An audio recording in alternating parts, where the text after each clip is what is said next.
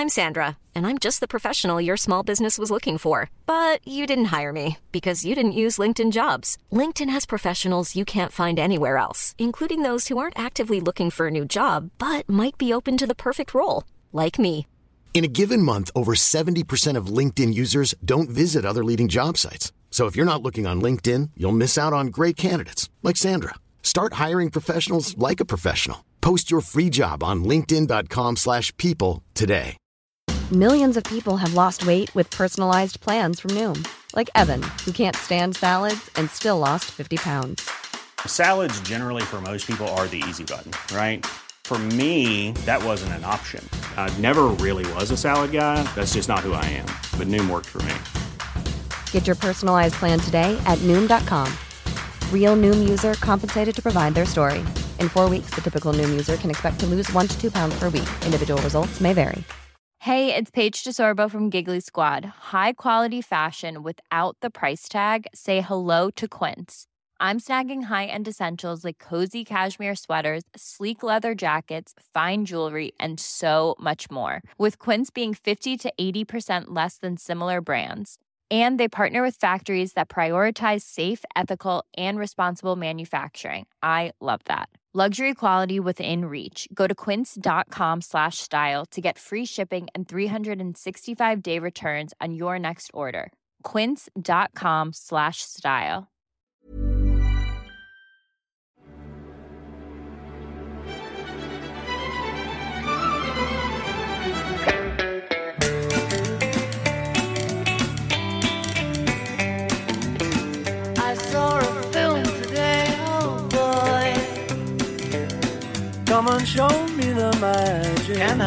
Take you out to the pictures? Well, I hope you'll come and see me in the movies.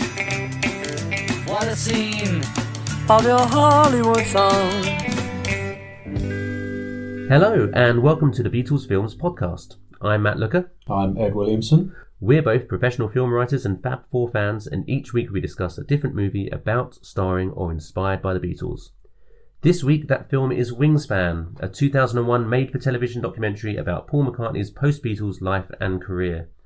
The documentary was broadcast to coincide with the release of a retrospective album called Wingspan Hits and History, a collection of McCartney songs from his work as a solo artist and as the founding member of Wings. However, with a key focus on Paul's relationship with and marriage to Linda, and given that the documentary was produced by Paul's daughter Mary McCartney, who also interviews him throughout, and it was directed by her then husband Alistair Donald, it's fair to say what's presented here is a bit of a one sided account. Uh, but maybe that's fair. Maybe it actually was a, very one sided account. Uh, what do you think, Ed? Uh, yeah, I agree. I think there's um, you, you you and I are both like big Wings fans. Yeah. and, and there was a time when it was very unfashionable to say that. Yes. Um, that Alan Partridge joke did a lot of damage. It really did. I, I, I actually, before we approached this episode, I, I had a sort of a mental tally in my head. I wonder how soon it is in this episode before we mention that Alan Partridge joke. But you beat all expectations by mentioning it within the first thirty seconds. Yeah, but I, but I think uh, maybe that's partly because even now, as soon as you mention Wings, someone will say that. Yes. For sure. Yes, Like, definitely, yeah. Every time. And and it's a really good joke. And also, it's not a joke that could have been made if it weren't for the fact that Wings were generally considered a bit naff. Yeah. Um, but you, you you and I are both big Wings fans, and I think certainly uh, the idea that they uh, were culturally culturally relevant or even just good and had good songs was quite controversial for a while. I think this documentary and probably the um, the album release as well was probably the, the first step in redressing that balance. I think. So, quick question for you as well. I feel like I, I'm, a, I'm very, very new to being a Wings fan, and I do still feel like uh, there was a challenge, there was an obstacle to overcome in becoming a Wings fan. I think there were certain things that you. Uh, this is sort of going off topic because it's not strictly about the documentary, but uh, I found listening, me trying to explore more of McCartney's solo career, uh, or post Beatles career rather. Um, I would approach Wings albums um, hoping for good stuff, and actually, more than not, what I found was that the albums were growers. Yeah. And, I, and and actually, more than not, the, the songs that, that I love now, the songs that I love most now, actually were a bit of a challenge when I first listened to them because I, I did find them relatively cheesy. Yeah, yeah. Um, is that the same for you? Yeah, you think? it's, it's, it's not unreasonable to say that some some of them are cheesy. Um, I think it's like, as with a lot of McCartney, um, what, what you initially think is quite throwaway is actually quite sophisticated. Yeah. um, when you look into it a bit more. I mean, it was only very recently, in the last six months or so, I sort of got into Back to the Egg, for example.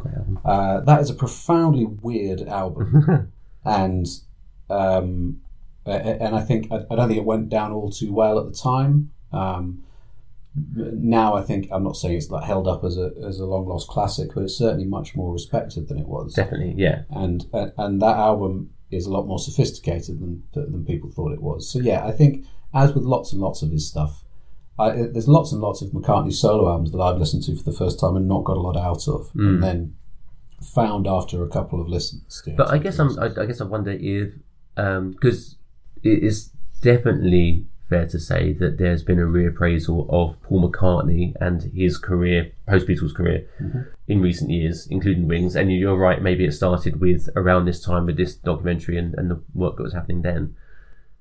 But I find it interesting that a reappraisal implies that we as a you know we've we've moved on in terms of an audience in terms of our tastes that we are now able to appreciate the sophistication that you mentioned. But actually on a first listen i still don't have that. It actually it requires um, sort of repeated listens to really appreciate that. I wonder if it's just the same experience and and actually uh, there was initial turn off of wings to begin with. Possibly, but but I think also there was that there was just that perception of him at the time right that he was quite corny, and and I mean let's be honest, he didn't do himself any favors by you know recording Mary Had a Little Lamb and yeah frog chorus and things like that, you know, and sort of doing doing the video with Rupert the Bear and stuff like that. You know, he's um, but um, And I think one, that's one. You're, you're absolutely right. Yeah, I mean, that's, ten, t- doing videos of Rupert the Bear tends not to lend itself too well to credibility. Um, yes, yeah, yeah. It's, but not, I- it's not punk, is it? I do think that um, uh, again, one of the obstacles with Wings albums is that uh, one of the things that I've I've often found and often said about um, all of McCartney's uh, work that I've listened to is that you tend not to find a very consistent tone on the album, which makes it quite often a, a it can be a jarring listening experience because you'll have those cheesy ballads, you'll have you know nursery rhyme songs, um, Yeah. and then you'll have songs that are a bit more edgy. Yeah. Um, so I think either way, it's, it can be a bit of a, a you know the the listening experience of any Wings album can still be a challenge, no matter whether it's now or when they were first released. Mhm. Um, I do think that this documentary and the way that it's framed does feel like it is a deliberate attempt to readdress the balance. yes. Um, and I think that that is one of the reasons why it is such so obviously a very family affair. Mm. Um, I think you know Paul, Paul McCartney and I think all of the Beatles, George particularly, I think um, always seem to have an issue with other people trying to tell their stories. Um, so I think it makes sense that if Paul wants to set out his stall a little bit with um, redressing the balance about what Wings were about and and and and how good they really were, that he would then uh, agree to a documentary that he'd have a lot of control over, or Yeah. he'd have a control over the perspective of. Yeah, yeah. That makes sense. But it does mean that when you watch it, I think you're very aware of the fact that this is a very much a, a, a singular point of view that's been approached. To the extent that lots of other people are mentioned who are in Wings, none of them get a say, Yes. which is very, very telling. Yes. Yeah, yeah, yeah. So, so I suppose there's one side of that is that uh, Wings throughout their um, uh, throughout their existence were, were, were the three core members were Paul Linda and Denny Laine, Yes. and then the other positions were filled by uh, people who kind of at least started out as session musicians and probably weren't treated very differently from session musicians even when they were in the band for a few years. yeah. So, um, but yeah, you, you're right that it's it's very surprising Denny Laine's not in there anywhere. Yes. Um, and I, I understand that they I, I don't know if they fell out, but I'm not sure if they're on. From what I could find out, it I- it feels like they fell out. Right. Um, there was there was some sort of acrimonious business dealings towards the end of their working relationship. Um, as a result of that, I understand that Denny Laine doesn't get some of his actual songwriting credits. Right. Um, I, I believe I could be wrong about that, but I think that's the case. Um, and I think they had a bit of a, um, a sort of a falling out towards the end of their, their friendship. I do think it's very strange that this documentary presents a, a view of largely of Wings, and Denny Laine is not really even mentioned. So when you dig deeper and you realise that not only was he not a founding member, but he was the only other member that lasted throughout the whole career of Wings. Yeah. But he also contributed to the actual writing of, of some of the songs, not not not um, obviously as large a proportion as McCartney did, but Yeah. but he, he co-wrote some songs. Um, none of that gets mentioned at all. No. So in, in a in a documentary that that in, you know suggests that it's going to explore the career of a particular band, um, the fact that that gets completely glossed over, I think, is a little bit cheeky. Yes. Uh, yeah, he's. I mean, he's mentioned obviously, but there isn't any kind of. Uh, it's not like they give him. There's sort of five minutes anywhere of um, you know we got we we got Denny Laine in the band. I thought great, you know, I like this guy. Here are his strengths. You know, talk Yes. a bit about Denny Laine, and you're right. I mean, you know, and he co- as you say, he has co-writing credits. Uh, uh, the most obvious being Mull of Kintyre, Yeah. which he co-wrote with Paul, and is you know is a credited songwriter on it. wh- Whether he gets paid royalties anymore um, or not, you know, he's a credited songwriter on it, and that is by far their biggest hit, and also just one of the biggest hits of all time. It was when it was released, it was the biggest selling single since "She Loves You," I think Yes. Yeah. and uh, and that's an enormous achievement for him. Um, but yeah, it's kind of it's kind of glossed over, and you, you don't get the impression that's done with any malice or, or thinking let's cut Denny out of this. You just get the impression that that is not what the focus is. The focus is the McCartney family more than anything Yeah, else. but but I think that, and I think that's kind of what doesn't sit um, particularly well with me when I watch the film is that it's not you know even taking uh, Denny Laine out of the equation when they talk about the other band members and their decisions to leave, those get glossed over as well. Yeah. Like, and, and I think you're you're right to start when you, when you talk about some of the musicians have been hired in as session musicians and therefore treated as such but it's that, that's an interesting approach, isn't it? To like you know when when Paul at the start of the documentary was talking about I didn't know how to create a band from scratch um, because I've never done it before, mm. and he does that. I guess one way to do it is not to treat his band members like employees. You know? Yeah. Um, but when when he goes on to say, you know, these two people phoned us up the day before we were set to record an album in Africa and say we're we're out, we're leaving the band, and he says something like, um, uh, "Oh, here we go again. Fine, okay, whatever." Yeah. um, that's it. And I, I'm, I'm left wondering, no, no, wh- why? Like they you don't, you haven't, they haven't really, he hasn't really explained what what led to their decision about that. Right. And I mean, as as a, as a you know, if you're going to tell a documentary about a particular subject matter, it feels wor- you know you you should by all rights explore those avenues. Hmm. But it's in those instances where I feel like it shows up just how much this isn't really about presenting an objective view of the career of a band. It's actually much more about uh, Paul McCartney trying to sell a particular image. Yeah, uh, yeah, because there's, I mean, there's objective and there's there's objective. I think you know, it, it, I, I, I don't expect this documentary is largely a promotional tool to Yes, go, go along with an album. So you know, I don't expect it to be. I, I do ex- I expect it to be largely celebratory. I don't expect it to be completely objective. But you're right that like, there is a distinction between that and um, it's sort of conscious image building, which this seems to be doing. I think. Um, did you ever see the Stone Roses documentary that Shane Meadows did? Made um, To, Made of Stone. I think Made of? Stone, yeah. And um, I enjoyed watching it in the same way that I would enjoy watching a bunch of YouTube clips of the Stone Roses, Hmm. uh, just because I think the Stone Roses are good. Um, but um, he, there is a bit in it where they're having an argument, and he deliberately doesn't take the camera in the dressing room because he doesn't want to disturb them. Um, and at that point, you think, well, are you here to make a documentary or not? Sure, sure, Uh, sure. Like okay. I know you're a fan, and he's presenting himself as a fan, but it, it, you are at this point just letting down the idea of of documentary making, and so. Um, but no, but yeah, I mean, Wingspan is uh, different in terms of it being more deliberately a promotional tool. I would say. But but you know what? I guess I agree with that.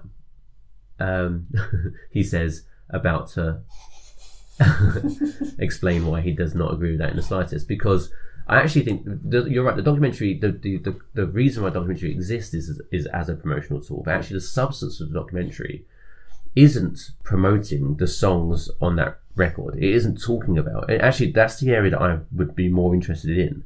I'd be much more interested in the documentary that talks about some of the actual inspiration behind the songs, actually doing a little bit of a breakdown on the albums and the approach to certain material Yeah, that he yeah. did. There isn't really any of that. What the documentary ends up doing, really, because it's such a huge chunk of time, and we and it's only an hour and a half long Yeah. it basically just presents like a, a chronological timeline of the band and its various forms and the album releases. Yeah. So if that's what the documentary is going to consist of, I think the the reasons behind those changes would be quite important to to to you know to give.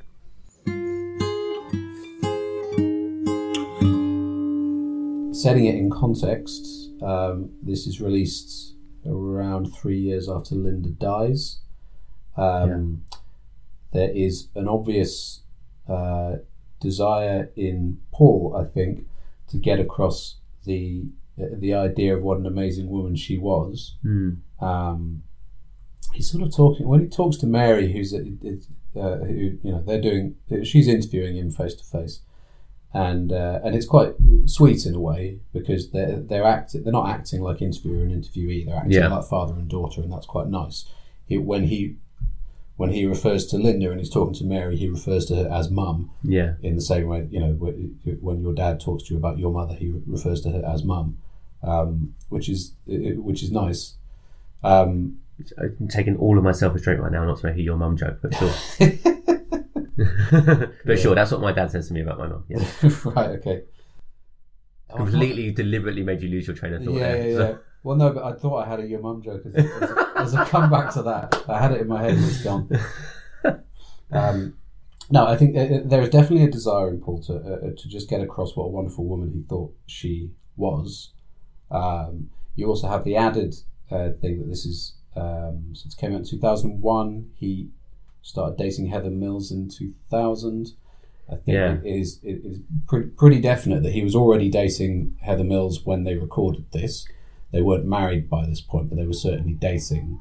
I think it's fair to just from biographies I've read. I think it's fair to say that the fact that he wasn't really over Linda was uh, a bone of contention in their marriage in the end. So setting it in context, you kind of think, well, this guy is slightly adrift at the moment. In a way, mm. you know, he's been married for, to the same woman for thirty years, and he and he's slightly all at sea. And like maybe there is some comfort for him in just talking, having this opportunity to talk to his daughter about um, her her mother and his wife who's ju- just passed away. Um, So- that doesn't mean you make a film out of it yeah, yeah. necessarily. Yeah, but no, but I, I, appreciate. It. I mean, I guess that is what you do when you also have a record to sell. Um, not not to completely trivialize everything you just said, which which uh, was actually um, quite serious. But I think that um, uh, I, I guess that a part of me also feels a little bit like I was misled by the title of the film uh, and and the album because Wingspan. I, I assumed going in before I watched it that this was going to be about wings, but it's really not, is it? It's it's very much. It starts with um, how Paul met Linda, how I met your mum. Um, oh God, this is what this episode's going to be about, isn't it? um, uh, he he talks about um, how he met Linda. Uh, obviously, how you know when they got married. Um, their relationship at the time of the breakup with the Beatles, um, his subsequent what he refers to as a breakdown or a bit of a breakdown uh, post Beatles, and then the Wings, the formation of Wings is framed as a um, a project that he and Linda decide to embark on together. Um, so uh, I, I guess it, I, I guess I, maybe it's a misnomer, or maybe I just had different expectations. But I, I was expecting a bit more of a deeper dive into specifically Wings, and actually, it's not about that. It's about their relationship and their marriage. What I do think happens as a result of that is I have a, a much deeper level of respect for Linda, Yeah. um, which I didn't. Not that I didn't have any respect for, her, obviously, um, but I I just I think what comes through in this film that I hadn't been exposed to before was a real sense of her own unique creative voice, Yes. um, which is brilliant to see Yeah. because there's so much archive footage of her own interviews or, or her on stage or in person, and you start to get a real sense of her as a, as an individual artist that isn't just Paul McCartney's wife. Yeah, absolutely. Um, I mean, I was I will say about the title, it it does literally span the career of Wings. I'm not I'm not sure what more you want from it. Well, it spans the career of Wings, but it spans, but it, but it spans more than. I feel like I know, but because it spans it, it doesn't. It, it, it's not. What's the word that it would use if it was only wings? But if, if, if I if I span, I don't know why I'm holding up my hands here, like my. it's always a good thing to do on a podcast, yeah, isn't exactly. it? yeah, yeah. um, but yeah, no. If you span something, Yes. uh, then it, it- then the thing you are spanning is contained within it. There may be other things um, either side of it. This is not helpful at all. Anyway, um, when you talk about right,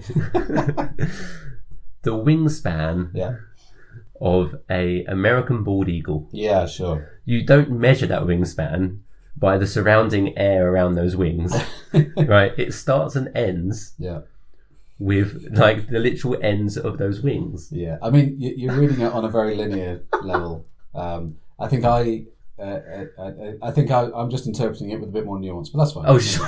just- That's, that's all that's happened here. You, you haven't recognised the nuance in the title. Uh-huh. Um, anyway, yeah, but uh, yeah, I mean, uh, Linda, it, it, acknowledging Linda as a creative artist is a really great thing. Um, again, a lot like Yoko Ono, never got the credit she deserved. Um, was always unfairly maligned by the press. So particularly when Wings started and she was on stage, there was a lot of oh, he's got, oh, he's got his wife on the stage, and she was in particular unfairly maligned as a bad singer, which is absolutely not the case. Yeah, sure, yeah, definitely. Really nice footage shot at the farmhouse in Scotland, I think it is, where he's mucking it. What is he playing like? Is it Hey Diddle? I think from. Um, I can't from- remember from now. but Wild Life. It's really good, isn't it? and, yeah. and they're harmon and they've obviously it- it's not that she's just uh, started up instinctively. They've sung this song before, but they're harmonising. Uh, just sitting with him playing a guitar, they're, they're doing really nice harmonies together, and it's like this woman is a good singer. There's no getting around that. And also, they're in, they're both enjoying that experience. Like Yeah. I think that they're. I think it's it's easy to um, buy into an idea that McCartney is the musician and he's brought his wife along for the ride. right. And actually, it feels like you know she's getting just as much out of this experience as he is because they're both enjoying doing that together and jamming and Yeah. and, and singing together. Yeah, yeah. And she's a co-writer on a lot of these songs. She's a co-writer on, I think, all the songs on Ram. So this is and, and this is uh, an area. And, and actually, before I get into this, I will just say on the wingspan point. Yep, go on. I think um, part of my my uh, part of a, a challenge I've always found with um, post Beatles McCartney career is that I've actually always a little bit struggled with what technically counts as his solo career and what counts as Wings, and I think that part of that is because he's he would start crediting some of his songwriting credits became Paul McCartney and Linda McCartney. Yeah. Um, some of like Live and Let Die is I think credited to Paul McCartney and Wings. Uh, yes, I That- think I could be wrong. that yeah that that sort of went back and forth. So, uh, God, how did it go? So uh, McCartney and Ram. Yes. Uh, McCartney credited to Paul, Paul McCartney. Ram credited to Paul and Linda McCartney. yes. Wings albums. Uh, they oh god. So Wild Life credited to Wings. Yep. After that, they were credited to Paul McCartney and Wings up to and including Band on the Run. Uh, because they felt that they weren't really, they hadn't really broken through with Wild Life. They felt they needed to put his name in the title. Oh, interesting. Okay, didn't realise that. and then after that they went back to being called Wings uh, until the end, and then uh, from that point on, from McCartney two onwards, it's all it's all solo Paul, baby. Is what he'd say. I'm quite pleased. I really hope that all turns out to be true because I'm quite pleased with that. Yeah. if it actually is. So, but again, like um, Red Rose Speedway is a good example of an album that I've owned for a very long time. yeah, I've always kind of, yeah, I, if I think about how I categorise my vinyl, sure. as, as as a man of my age does, um, I I unfairly had that in the Paul McCartney I, I had it under M un, instead of W, right? Oh, Be- you playing at? But, but I know, right? But I, I'm a fool. I'm a fool, God damn it! But, but because I, I think also because he's always been very front and center of the band, and I think that the the and, and obviously clearly, you know, we talked about the formation of the band. It's him um, hiring musicians to be his band members and arguably treating some of them as uh, not uh, as not equals, as in, you know employees or session musicians, session musicians he has hired. Yeah. Um, so that all automatically creates grey area around whether or not they're just musicians carrying out his solo vision or, or, or what it really means to be in a in a sort of collaborative band. Yeah. Um, and I think that's one of the reasons why I struggle with with what songs or what, um, and also like, you know, where where he'd have um, his greatest his own greatest hits albums and stuff would include the Wing songs on there, but it's like the best of Paul McCartney would have, you know, uh, silly love songs on there, yeah. for example. I just I've always kind of struggled a little bit with that, so I think that's I, I- think that's why the the documentary is right to cover everything but I think in my mind I have a little bit of an internal block around um, the using the phrase wingspan or using wings. I forgot that's where That's, but using wings as like as a um, uh, identifier for a period of time because actually I feel like it's it's blurred a little bit around what what is solo and what's uh, part of the band. Yep, fair enough. Hiring for your small business? If you're not looking for professionals on LinkedIn, you're looking in the wrong place. That's like looking for your car keys in a fish tank. LinkedIn helps you hire professionals you can't find anywhere else, even those who aren't actively searching for a new job but might be open to the perfect role. In a given month, over 70% of LinkedIn users don't even visit other leading job sites. So start looking in the right place. With LinkedIn, you can hire professionals like a professional. Post your free job on linkedin.com/people slash people today. Millions of people have lost weight with personalized plans from Noom, like Evan, who can't stand salads and still lost 50 pounds. Salads, generally, for most people, are the easy button, right? For me, that wasn't an option. I never really was a salad guy. That's just not who I am. But Noom worked for me. Get your personalized plan today at Noom.com. Real Noom user compensated to provide their story. In four weeks, the typical Noom user can expect to lose one to two pounds per week. Individual results may vary.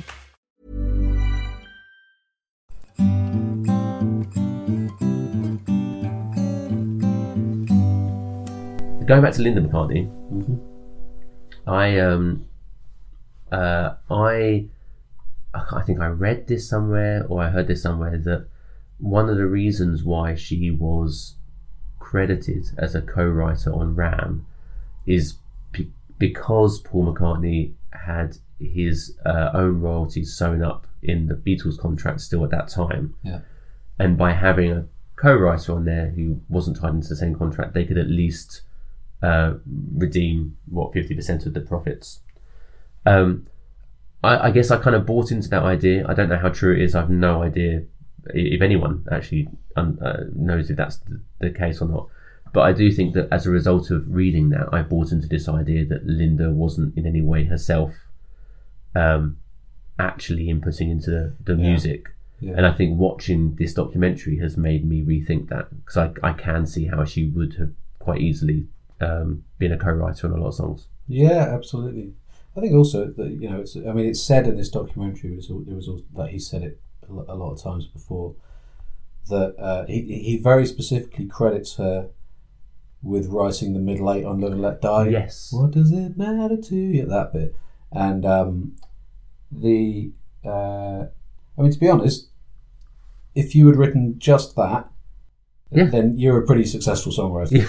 yeah, that, that's that. Yeah, that is an iconic song and an iconic bit of an iconic song. yeah, Uh, great, you know, and and you know, uh, uh, and I'm not saying she didn't. I, I'm sure she wrote lots and lots more than that, but i i even that alone is enough to give someone their songwriting due. You have contributed to an iconic song in a way that most people haven't.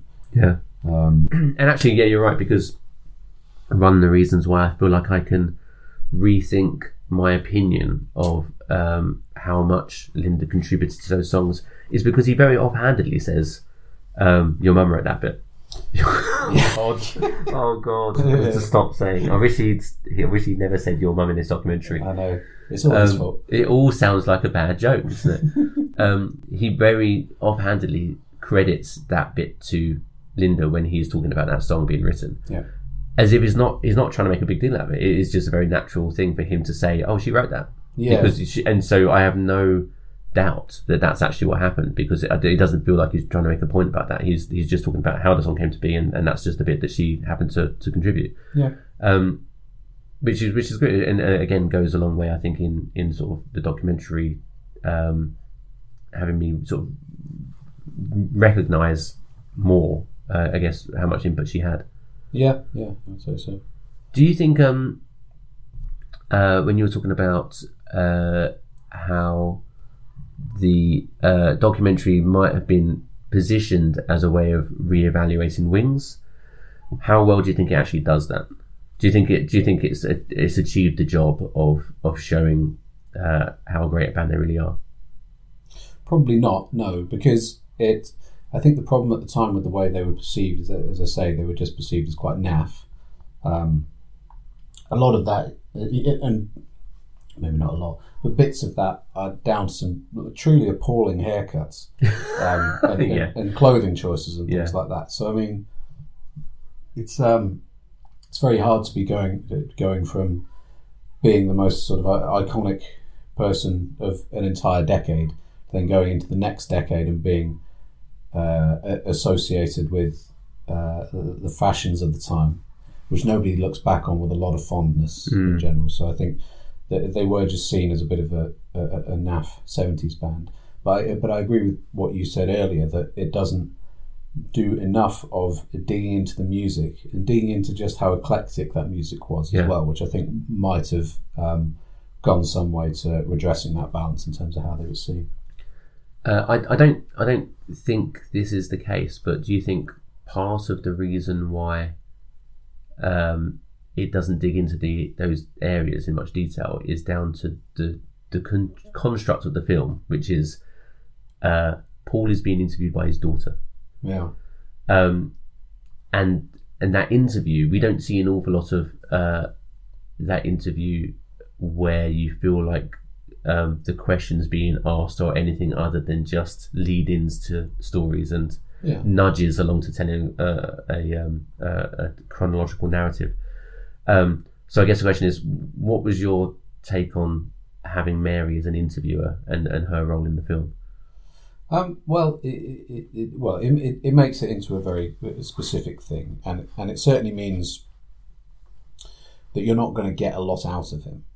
Um, Yeah. I mean, people have asked. I, I, I don't blame her for this, by the way. This was this was the point of the film. But I mean, people have asked Mc- McCartney softball questions for years. It's why he tells the same anecdotes over and over Yeah, again. of course, yeah. Um, I get the impression he's he's well, people are interviewing him better these days in print and um, you know in uh, recorded media. You say that, but I think the last actual visual in- interview I saw of him was Idris Elba one, and for Oh, a large chunk of that interview, uh, he played guest accord.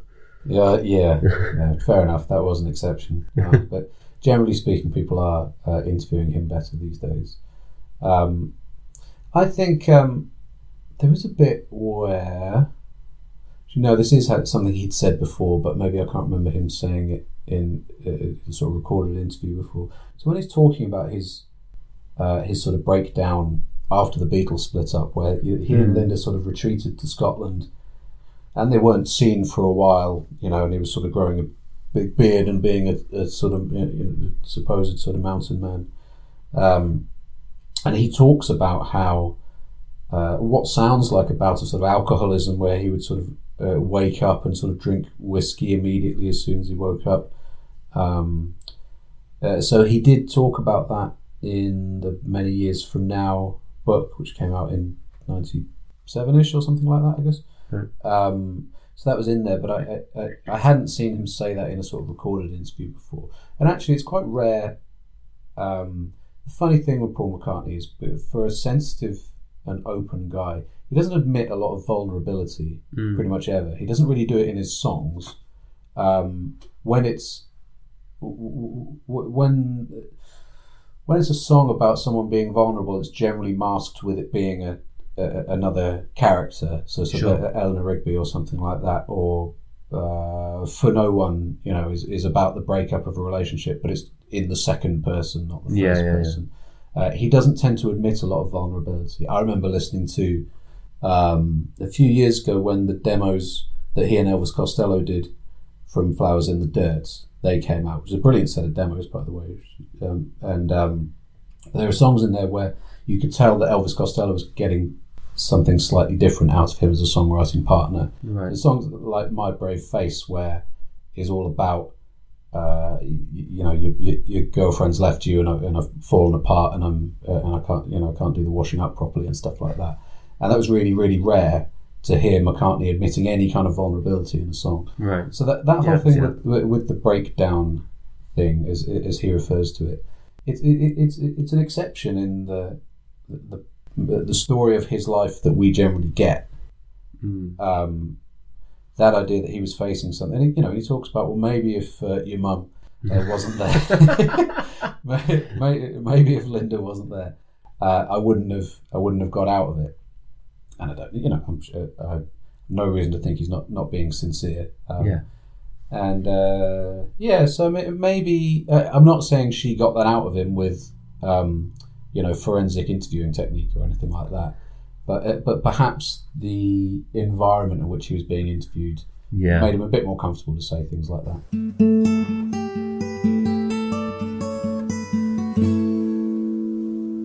Talking about the environment of which he's being interviewed, what do we think about those moments where McCartney answering questions from his daughter suddenly transitions into him carrying on his answers while he's on his own walking the beach or driving his jeep or it's a it's a it's an odd stylistic choice Yeah, and it's and, and it's a very deliberate stylistic choice as well.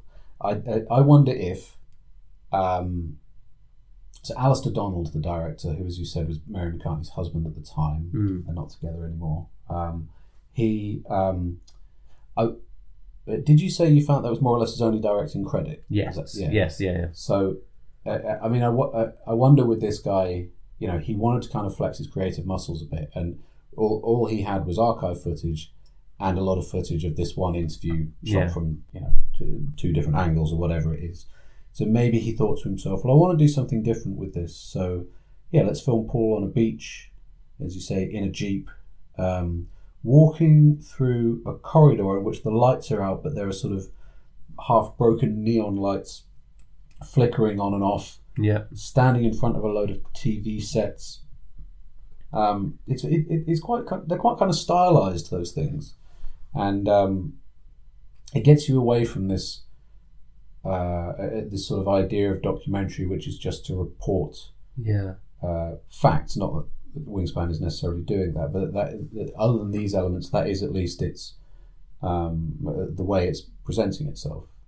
But it, it, it but it does what it does mean is that what th- those bits where he is walking down a beach or whatever are scripted because he is presumably re- reading a script of what he said in the interview before yeah and now just uh, essentially voicing it over while um, you know walking through a field or whatever It's But, you- but you're also left wondering uh, who. You know, there's no context in those moments as to why he is saying those things. yeah, So it's he. You know, uh, the context for us is he's answering a question that Mary's asked him. yeah, So when you cut to him walking on the beach and he's continuing to provide an answer, yeah, that currently just looks like a man talking to himself.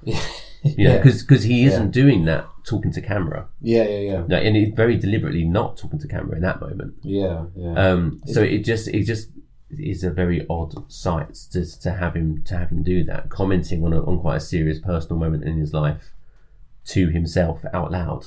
Yeah, and, and it sort of it did actually remind me of the bit uh, the bits in anthology where Yes, I, I thought about that as well. Yeah, right yeah, Yeah. because because because anthology was filmed over a few years Mm. so they're all uh, being interviewed in various different places and you know and they're sort of going through different uh, haircuts and facial hair and stuff like Yeah. that you know and so the, the, the, where Paul is being interviewed in anthology um, a a few are just sort of you know fairly standard nondescript locations.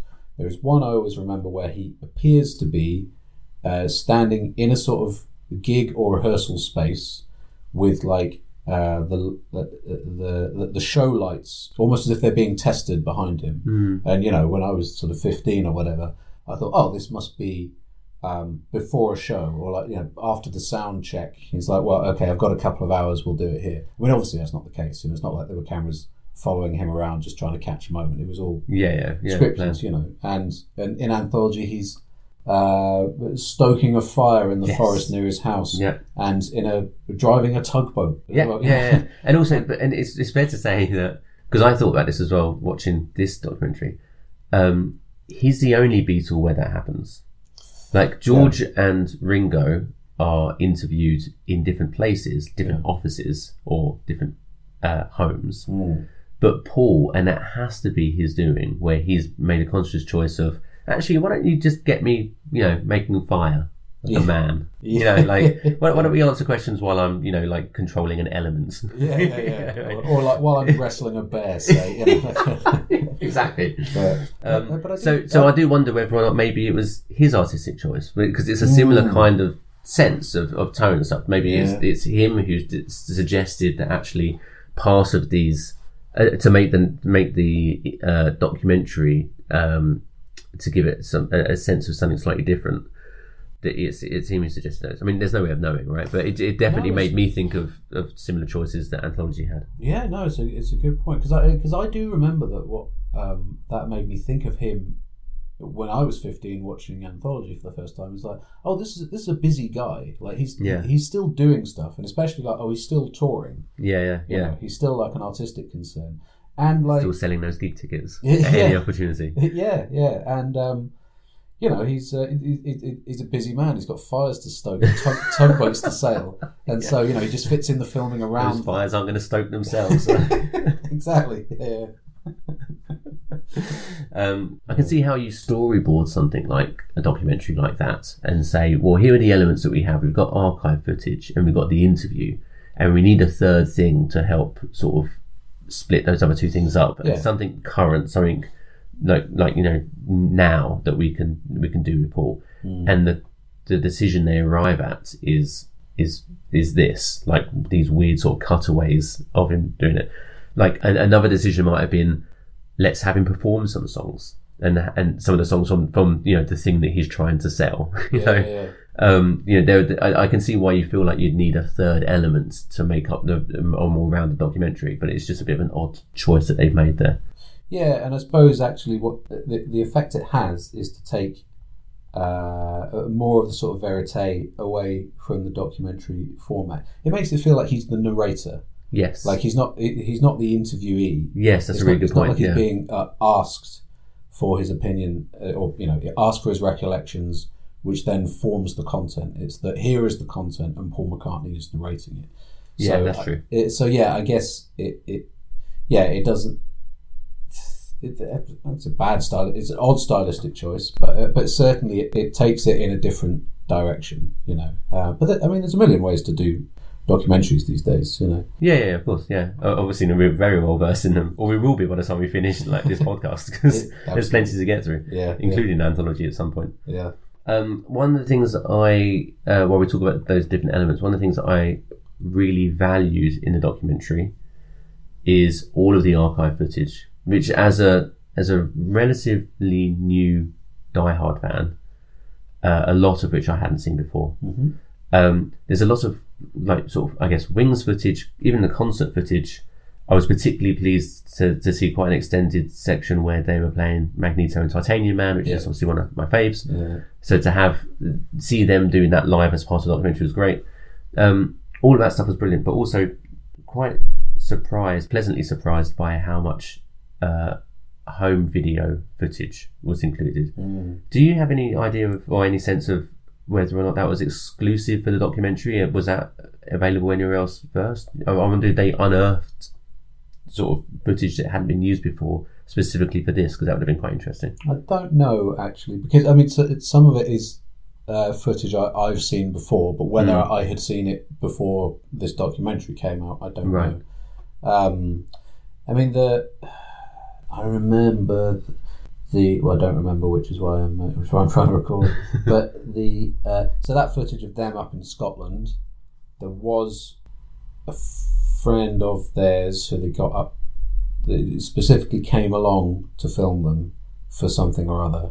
I don't remember what it was. I don't remember the guy's name. This is really this, this is not helpful It's at all. this is Like the worst retellings of a Yeah. memory ever. So what I'm saying is, there was once a man with a camera, and he took some footage. I think I've seen that. Might have been a woman of thing.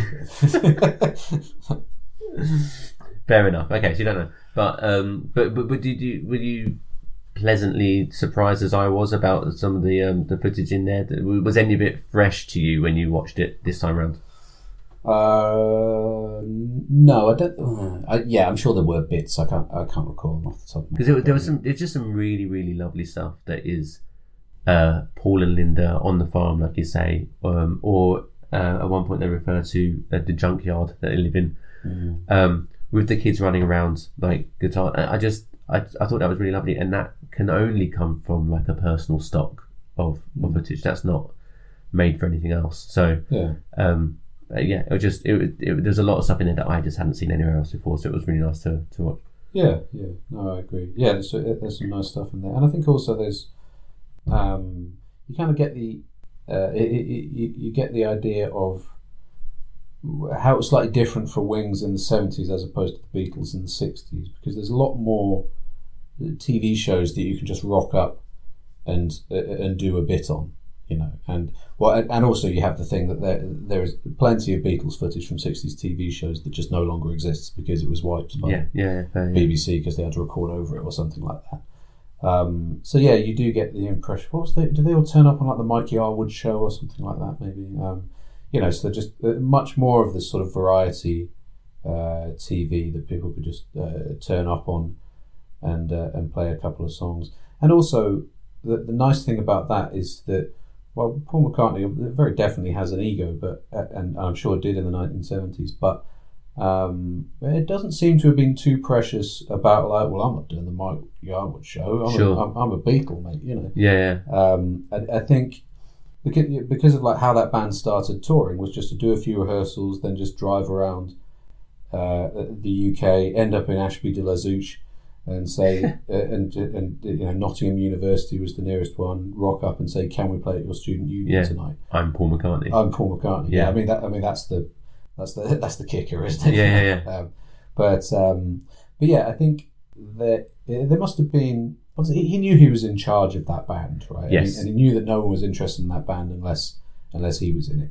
But at the same time, he seems to have been quite happy to not not slum it, but he wanted to sort of go back to the, the early days of sort of touring as a as a band. I don't think he he, he didn't want to just be a sort of ma- massive hit just because of his name. He wanted to kind of build that up again. And you can see you can see the logic there as well, like the idea of, of rocking up at a student university, also with an audience that probably at that time weren't that fussed about the Beatles anymore. Uh-huh.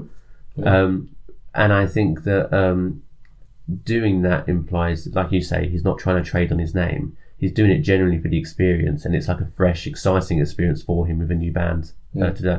Um, I I liked learning about that in this documentary. I knew that there I knew there was such a thing as the Wings doing a tour of some universities before they then set out to do proper tours. But actually hearing him talk through what that experience was like was a first for me, and it was there. were- There's quite a lot of things like that actually, like um, when they were talking about having like uh, just having the bus, having an open top bus, so they could actually don't feel like they were they were shut in in you know confined Yeah. airspace the whole time. Um, lots of like lots of details that came out of this documentary that I, I actually wasn't aware of before that I felt were new to me. Yeah. Did you have anything?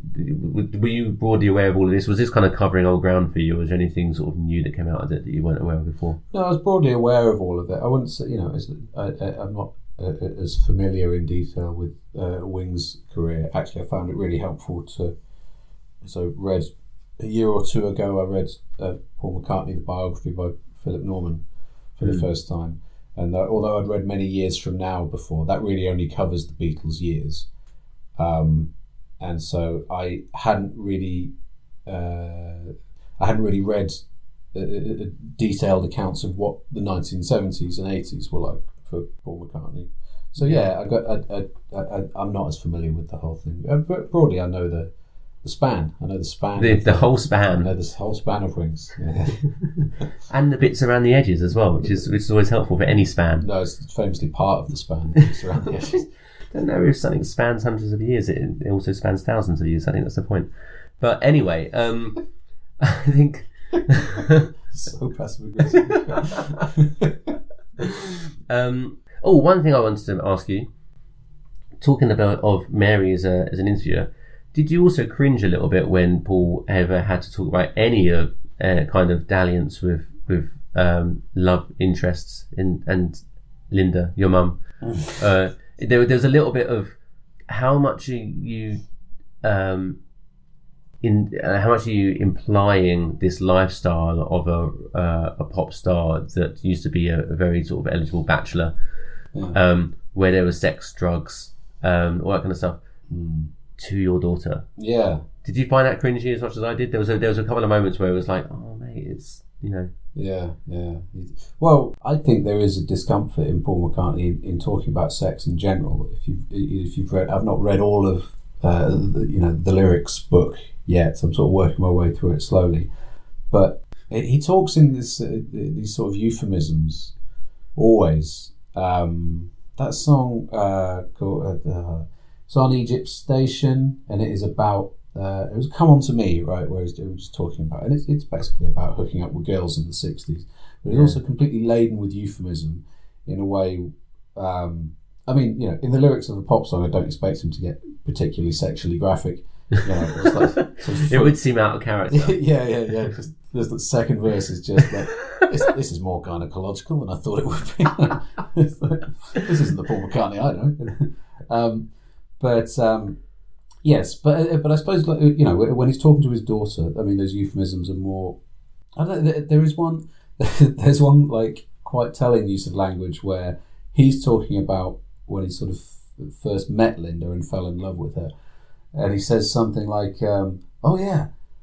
This one's great, and he, he refers to her as this one, which, which like Yeah, definitely yeah. means uh, she was at, at that point the last in a very very long line Yes, of girls. yeah. Right? Yeah, uh, and e- even when um uh when Linda uses oh you know there's some really weird moments in this actually when- in the interview where you would have McCartney. Did you did you did you notice this where you'd have like McCartney talking, answering the question, and then they'd just fade out his answer, and then suddenly you'd have like uh, archive recording of Linda talking about the same thing. I remember that happened Um, once, yeah. Uh, it was just it was just really odd. But um, one of those, I think it happened around the same time where um, Mary they have um, they use footage of Linda talking about meeting up with Paul after they'd met the first time and having a dirty weekend. And Mary says that to, to Paul and says, "Oh, you know, um, Linda called it like a uh, dirty weekend." And then it sort of Paul's like laughs at that, about that and he says, "Oh yeah, yeah, honest. She was honest. That's what she was like, you know." Um, and uh, and again, it's just a bit like oh, I just, I just, I'm really, really uncomfortable about all of this right now. Just- It's a whole strain of conversation. I just don't need to witness this this part of, of, of. Maybe I'm just too British, but I just feel like it's very, very uh, unsavoury. But is, it, but, but is it because it's Paul McCartney? I mean, because I know I know exactly what you mean, but I mean, is there a uh, is there a sense in which I mean, look, let's get into it. You, you, you can imagine John Lennon banging, right? yeah.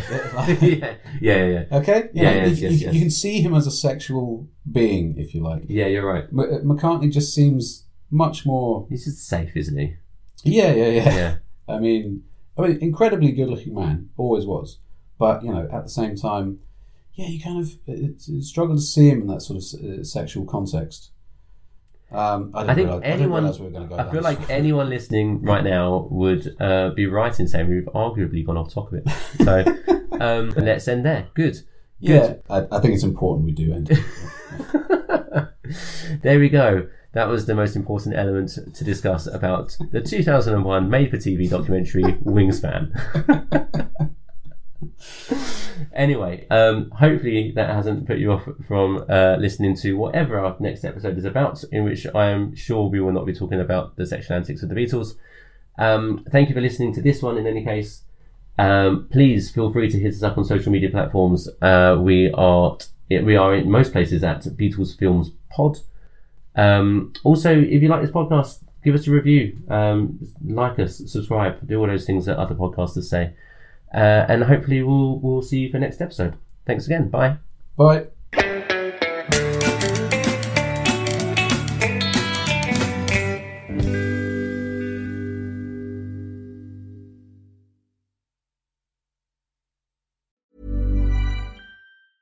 Planning for your next trip? Elevate your travel style with Quince. Quince has all the jet setting essentials you'll want for your next getaway, like European linen, premium luggage options, buttery soft Italian leather bags, and so much more. And is all priced at 50 to 80% less than similar brands. Plus, Quince only works with factories that use safe and ethical manufacturing practices. Pack your bags with high-quality essentials you'll be wearing for vacations to come with Quince. Go to quince.com/pack for free shipping and 365-day returns.